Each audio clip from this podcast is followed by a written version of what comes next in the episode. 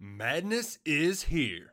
Say goodbye to busted brackets because FanDuel lets you bet on every game of the tournament. Whether you're betting on a big upset or a one seed, it's time to go dancing on America's number one sportsbook.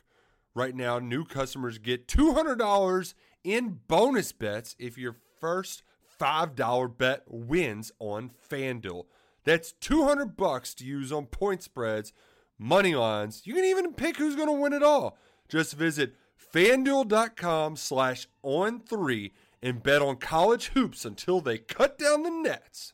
Must be 21 and older and present in select states. First online real money wager only. $10 first deposit required. Bonus issued as non withdrawable bonus. Bets that expire seven days after receipt. See terms at sportsbook.fanduel.com. Fanduel is offering online sports wagering in Kansas under an agreement with Kansas Star Casino LLC. Gambling problem? Call 1 800 Gambler or visit fanduel.com slash RG in Colorado, Iowa, Michigan, New Jersey, Ohio.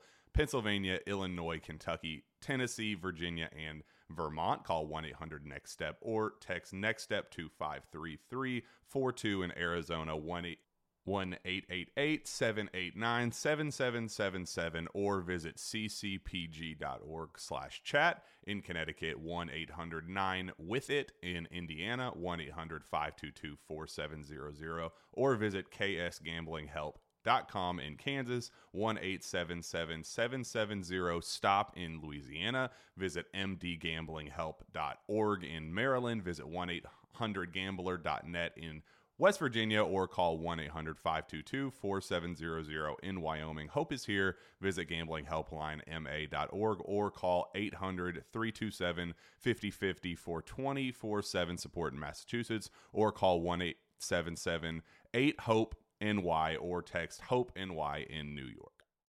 Welcome back to the Wolverine.com podcast, the video edition. This is John Borton. I'm here with uh, one of our all time best guests. That would be Brian Boesch. You know him from Michigan basketball broadcasts as your play by play man. He's also a uh, an integral part of the Michigan football radio team. And Brian, welcome back to the podcast, first of all. Always good to be here. Happy New Year, John. Happy New Year. And it has been a new year full of news and developments, and we want to touch on a lot of that today. First off, we're going to start out with a little bit of football. Uh, we've talked about the, the Georgia game and all that, but coming out of that, there has been a rash of developments, and that includes head coach Jim Harbaugh. We know that uh, there's been some talk about NFL teams interested in him. Uh, we know that he's going to be talking with Warde Manuel, Michigan's AD. What's uh, what's your gut feeling on all of this in terms of he he reaches this high level, he he wins the Big Ten, he gets to uh, mostly where Michigan wants to be. I'm sure they'd like to take the next step in the future, but now everybody comes calling again. I've said hey, this is it's a good thing when you're once again in demand from the NFL. Uh, at the same time, you certainly want to see him stick around here and uh, and continue what Michigan did this past season. Yeah, I think two main takeaways. Number one, you know, when you have success, when you win 12 games, when you get the Big Ten championship, excuse me, back to Ann Arbor, you know, you're going to have these types of situations. You're going to have uh, assistant coaches who are going to draw interest from other schools. Uh, a, a, name like Jim Harbaugh is going to be floated out there. I, am not saying that, that any of the reporting about his interest is, is accurate or inaccurate. I think it's just a nature of the beast. What I do think is important is that normally these really, you know, potentially shocking moves on paper don't get reported beforehand and then actually happen all that often. When you have that truly shocking development, that truly incredible, wow, I didn't expect so and so to go here. It normally happens underneath some pretty significant uh, security, if you will, from a reporting standpoint. Uh, operate in the dark, away from everything. That's why uh, some reporters have have gone to uh, you know checking flights and stuff like that. Um, so, could he leave to go to the NFL? Sure. I mean, of course he could. Uh, he had great success in the NFL. Uh, there are plenty of teams in the NFL who who need a change as the head coach. Uh, but I think the tone, the excitement level, the passion that that Coach Harbaugh showed down the stretch in the regular season, uh, in the lead up to the Orange Bowl against Georgia, uh, it's going to take, I think, one heck of an opportunity for him to leave. I don't think it's one of those situations where you know, hey, uh, I'm just looking to try to get out. He, he's trying to build something. There was a a real step forward here this season, uh, and I think there's some real momentum. Uh, I I wouldn't be surprised if if this is just you know, hey, Coach Harbaugh wants to get you know more uh, you know more stability with his staff, more opportunities there. Uh, of course, NIL is a big thing right now, and trying to solidify how that all works. Uh, and those inner workings aren't going to get really reported on a whole lot. Um, but I, I, think that is probably the crux. And, and remember, you know, Harbaugh doesn't have an agent, right? So like this is, I don't think this is a whole lot in the way of of intricate, um, you know, planning and and you know, really secretive stuff. I, listen, I, I think he's uh, one of the most successful coaches to to go from college to the NFL and vice versa. So he's going to draw interest uh, pretty much at any level that that a, a big time job comes open. Uh, this is just a byproduct of having a great season. And I think we would all take the rumors and the questions and the swirling of uh, January of 2022 versus January of 2021. I, I, sure know I would. No question about it. It's absolutely uh, a better sign to have a coach who is in demand. And I think you're right. I agree with you. Uh, I think uh, more good things for Michigan football and being equipped and armed to go forward in a positive way are going to come out of this. And I think, uh, you know, my opinion, something gets announced sometime next week, maybe early next week, but uh, we'll see how it develops. Either way, uh, I, am I think that uh, Jim Harbaugh had a, a, a breakthrough year for Michigan football this year and uh, if he stays, which I expect him to, I think going forward they are going to be in uh, in better shape than they have been at any point under his direction thus far.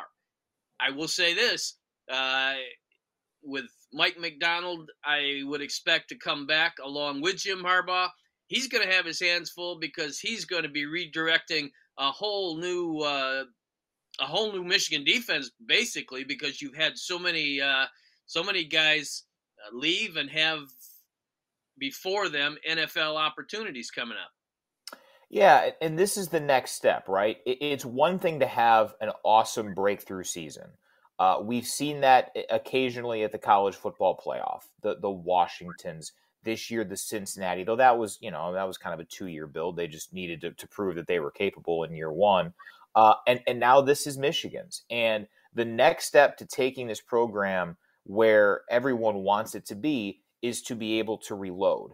That's what Alabama, that's what Georgia, that's what Clemson. I mean, you know, Clemson had its worst year in almost a decade, and they still, you know, were uh, contending for the ACC down the stretch. This is what Ohio State has done in the last decade plus. You are able to replace incredible talent and great teams with even more incredible talent and still great teams. And that means you have to likely shuffle your staff because people are going to want to glean from from your staff the the the greatness that was a 12 win Big 10 championship season. Um, but listen, how many guys last year uh, that, that really weren't a whole big factor came in and excelled? That is a good sign and a good development. You think about you know, guys like DJ Turner and Junior Colson and Nikhai Hill-Green. I mean, there were names. Listen, yes, you're replacing the stars of the stars, no doubt. You're replacing Aidan Hutchinson, David Ojabo, Dax Hill, Josh Ross. I mean, those guys are legit. They're going to be huge losses.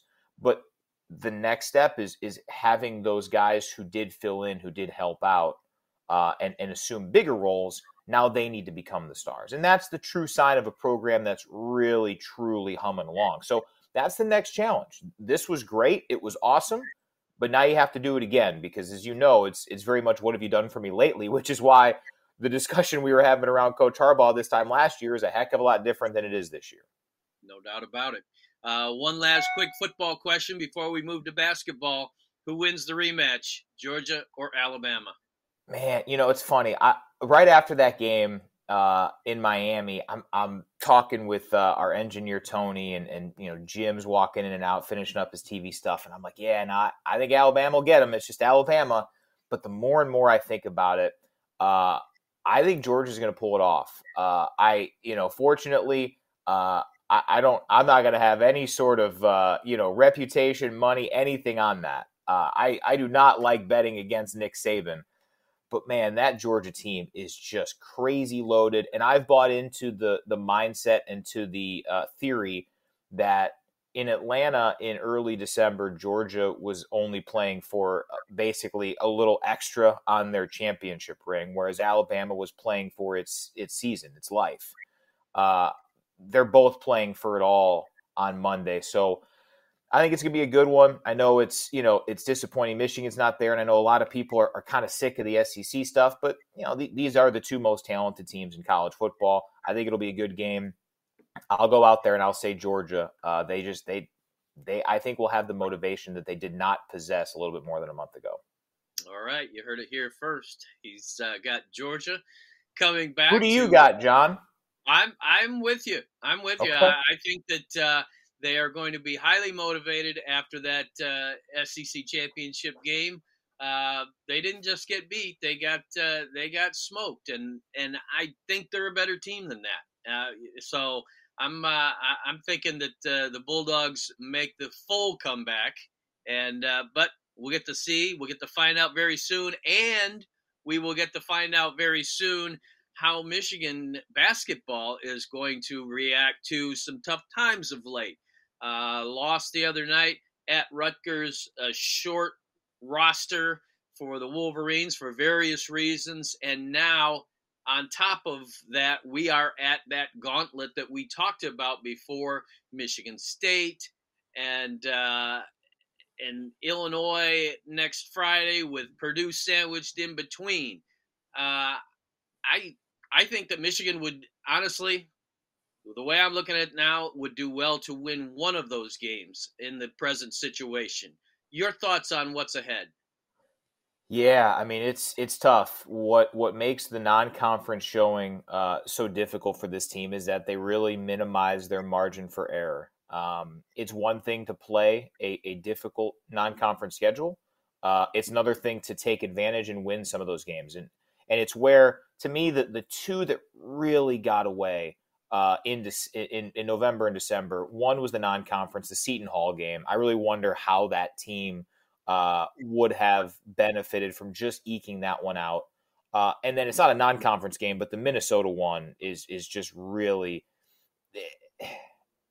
Minnesota played out of their mind, and Michigan couldn't handle it, and and that's that's a tough one. Anytime you give up a home game in the Big Ten, uh, you're going to be putting yourself behind the eight ball a little bit, but especially against Minnesota. In terms of looking forward, you know we don't know what this roster is going to look like uh, with you know a handful of guys in those you know health and safety protocols, but uh, it, it, it's going to be tough. I mean, Michigan State's really really good.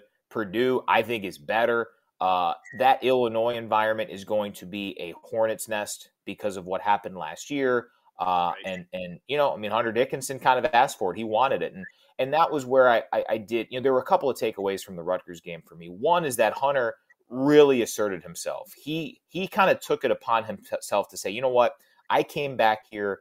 Uh, I, I did plenty of talking, and deservedly so from last season. But you've got to be able to continue that. And and he played his tail off. He kept Michigan in that game.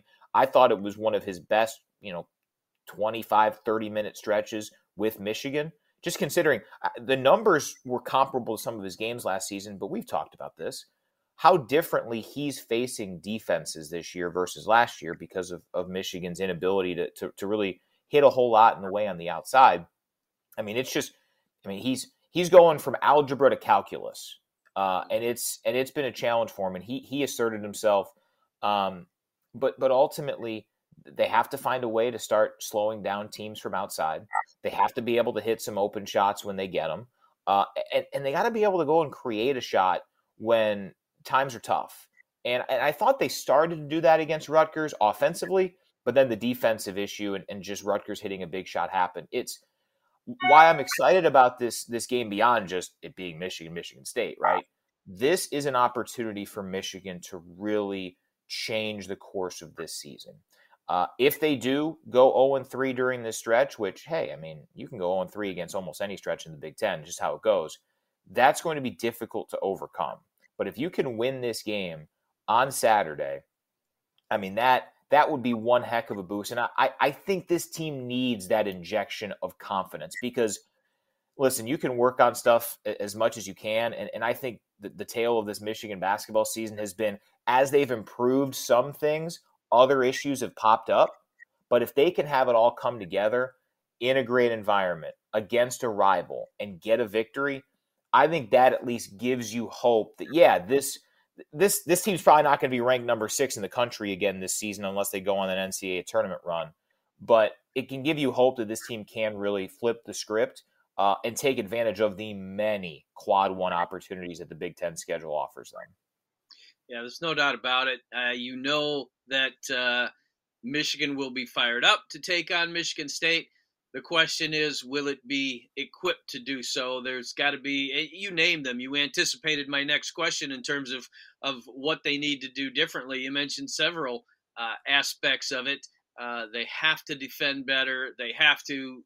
They have to make more shots than they've been making. It went from missing uh, missing threes to uh, to missing a lot of point blank shots at Rutgers, and that can't happen in a game against Michigan State. You know that Tom Izzo, when he has a chance to bury Michigan, he likes nothing better than to uh, to put that big margin up. Give me a couple of uh, put a finer point on a couple of the things that, that Michigan will have to do dramatically different to uh, to have that Michigan State game going right down to the wire. Uh, I think first things first, they've got to find a way to be somewhat equal from the three point line. Michigan State shoots threes well, defends threes well. Michigan has not done either this season. If you can keep that, Michigan doesn't even have to win that battle. But statistically, the Spartans are favored to dominate that on Saturday. If Michigan can keep that at bay, and I would, I would kill for uh, both teams being equal from the three point line. The second thing is, I, I think they really one area where they have improved is is they're not turning the ball over nearly as much. And Michigan State, the the one big flaw that I've seen and that bears out statistically is that they they are willing and able to cough the cough the uh, cough the basketball up. If they can take advantage of that and create some easy looks and take advantage of it. I mean, on Tuesday, man, Eli Brooks is the savior of this team so far. If he wasn't here, this would be there'd be a lot of problems with this with this ball club moving forward. But he missed, I think, three point blank layups, and that's just not going to be your night if Eli, who doesn't do that, he doesn't make many mistakes. If he's missing three point blank layups, uh, but, but Michigan has an opportunity to take advantage of some of those turnover issues for Michigan State, and in a game like this, where emotion is going to be so critical, the crowd's going to be into it. Uh, if Michigan can have a few of those and, and, and, take advantage with a few easy buckets on the other end, man, hit, hit some dunks. Let, let's have some fun with this. Like, really bring the crowd into it. I think that can go a long way. Uh, Michigan's more than capable of winning this game. And, and I think, you know, they th- this should be a, a really interesting one because it's a chance for, for Michigan to stabilize and it's a chance for Michigan State to really assert itself as, as a legitimate, maybe Big Ten favorite. Uh, if they can come in here and get a win, they'd be 5 and 0 in the league, and, and, there'd be a lot of momentum on their side. So, uh, this is a big one for the course of, of both team seasons. Uh, and consider the fact that this is the first time that, that this rivalry has fans at a game since February of 2020. Uh, it, it's going to have some real juice. Uh, and, and if Michigan can do those two things, they got a real shot you mentioned Eli Brooks, and certainly you have to, regardless of your status on the team, you you, you can't be making uh, missing layups uh, like the other night. But I, I see this as uh, somewhat a function, not the layups, but uh, just the maybe the pressure he's feeling overall. Uh, a year ago, he was what the fourth option in this offense. Now he's probably number two uh, do you think that that factors into uh, maybe some of uh, what he is dealing with and trying to uh, trying to be a leader on this team, not only in uh, from the neck up, but uh, as far as the play on the court. Yeah, I think it's fair. I mean, anytime you come in and your role drastically changes, you have some adjustments to make. And, and, you know, he's just, he's handled the ball more frequently. Uh, he's had to take more shots. He's had to create more shots. Uh, his game has really evolved in real time based on some of the struggles elsewhere on the floor for this team. Uh, it would be great if he were the third or fourth option on this team. That was, I think, the design coming in. But I don't know if that's going to be realistic for the rest of this season. It would require um, some some enhancements and some improvements from a couple of other guys. But you know, I, I do think that even though some of the, the, turnovers have gone up, some of the misses have gone up, he's still such a net positive for this team. Uh, it would be great if you could listen. He was always going to have to take a step up, right? He was always going to have to be more important to this team, even if everything had come together like we had expected. But the the rate, the uh, significance of his enhancement, of his improvement, of his responsibilities, that has, I think, made things challenging for him. And, and he really has, you know, done a lot for this team. Um, but boy, if you could just take it down a, a you know a, a half a half rung, I think that would really allow him to to settle back into the to the role where he's comfortable, where he is seemingly at the right place at the right time at all times. Right. And finally, you talk about things coming together as expected. I think it's it's pretty clear now that it was an unrealistic expectation for the notion that okay, Caleb Houston and uh, Moussa Diabate or whichever other uh, true freshman that you're wanting to plug in uh, was going to suddenly uh, negate all the uh, the loss from uh, a Franz Wagner and Isaiah Livers. It it wasn't realistic. You're taking guys that have not played college basketball before and plugging them in for a couple of NBA players. So I guess the question becomes what's the readjustment in mindset and and what where can these guys get uh, this season? What what's important for them moving forward?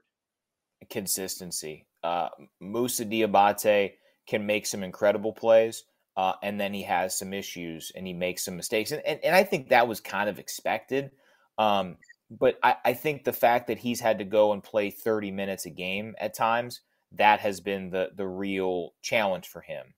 Um, and it can get cleaned up. I mean, l- listen, he's he's as physically gifted as a freshman as, as anyone we've seen in this program. And, and I mean, he's he's I mean, he makes some plays where you, you just you're wowed.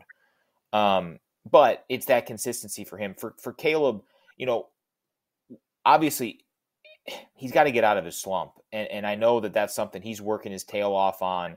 Um, he figured to be the guy who was going to have to hit the outside shots, uh, and he had that pedigree coming in, and, and, it just hasn't played out for him this season so far. Um, what I what I do like about Caleb is that you saw in real time him make improvements and adjustments at Rutgers. That first half for him was a real struggle. He wasn't aggressive. He had that block layup that should have been something he went down strong with, uh, and and it was it was I think one of his worst halves of the season. And then he came out in the second half. I know he didn't hit his shots, and that's where you you get a fully formed Caleb Houston. But his aggressiveness, his assertiveness, his defense was really solid in that second half. And for him, in, in a hostile environment where where things did not go well for the first 20 minutes, but he had to be out there with with Michigan's roster. He had to be there. Uh, I thought he made some improvements. There's still a long way to go. Don't get me wrong, but the way that in that in that what 15 minute gap between halves, he he really readjusted and went from a, a, a negative contributor to a positive contributor. That gives me hope. I mean, it, it's there. I think we all know that it's there. Um, but against big time competition, he has largely struggled, especially shooting, uh, and that has to turn around because you know I, I, thought Moussa was was kind of a luxury coming into the season, and he's been thrust more into a, a real life responsibility for for the vast majority of the game. Caleb was always going to have to be good, and it has not lived up to expectations. But I I, I, I did see an improvement on Tuesday night, and that has to continue because you know I, I think again if Michigan is to hold serve in that three point battle on Saturday, I think he has to have a big game. And if he can have a big game against the Spartans to reset his season, that could be as big as any. I think Michigan has other options at every other position, except for center, but I'm not worried about Hunter. They have options at any other position except for at that three. Caleb has to be good. And if he can get some confidence, I think he more than anybody else could benefit from it. All right. He's Brian Boesch. He'll be bringing every bit of the action to you all week and a huge mammoth week for Michigan basketball uh, starting tomorrow with uh, Michigan State and uh, rolling right through a, a, tough week with Purdue and Illinois.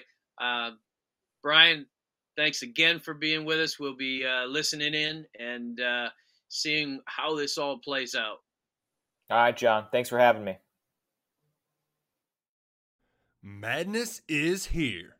Say goodbye to busted brackets because FanDuel lets you bet on every game of the tournament. Whether you're betting on a big upset or a one seed, it's time to go dancing on America's number one sports book.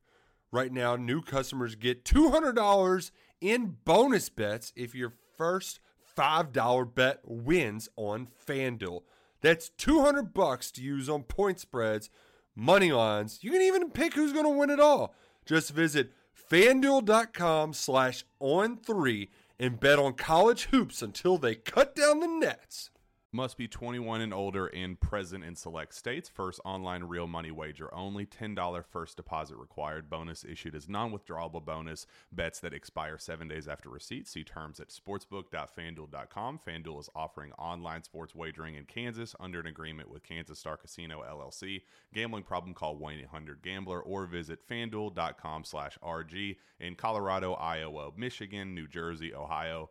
Pennsylvania, Illinois, Kentucky, Tennessee, Virginia, and Vermont. Call 1 800 Next Step or text Next Step to 53342 in Arizona 1 888 789 7777 or visit ccpg.org slash chat in Connecticut 1 800 9 with it in Indiana 1 800 522 4700 or visit ksgamblinghelp com in Kansas, 1 877 770 STOP in Louisiana. Visit mdgamblinghelp.org in Maryland. Visit 1 800 gambler.net in West Virginia or call 1 800 522 4700 in Wyoming. Hope is here. Visit gamblinghelplinema.org or call 800 327 5050 for 24 7 support in Massachusetts or call 1 877 8 HOPE NY or text Hope NY in New York.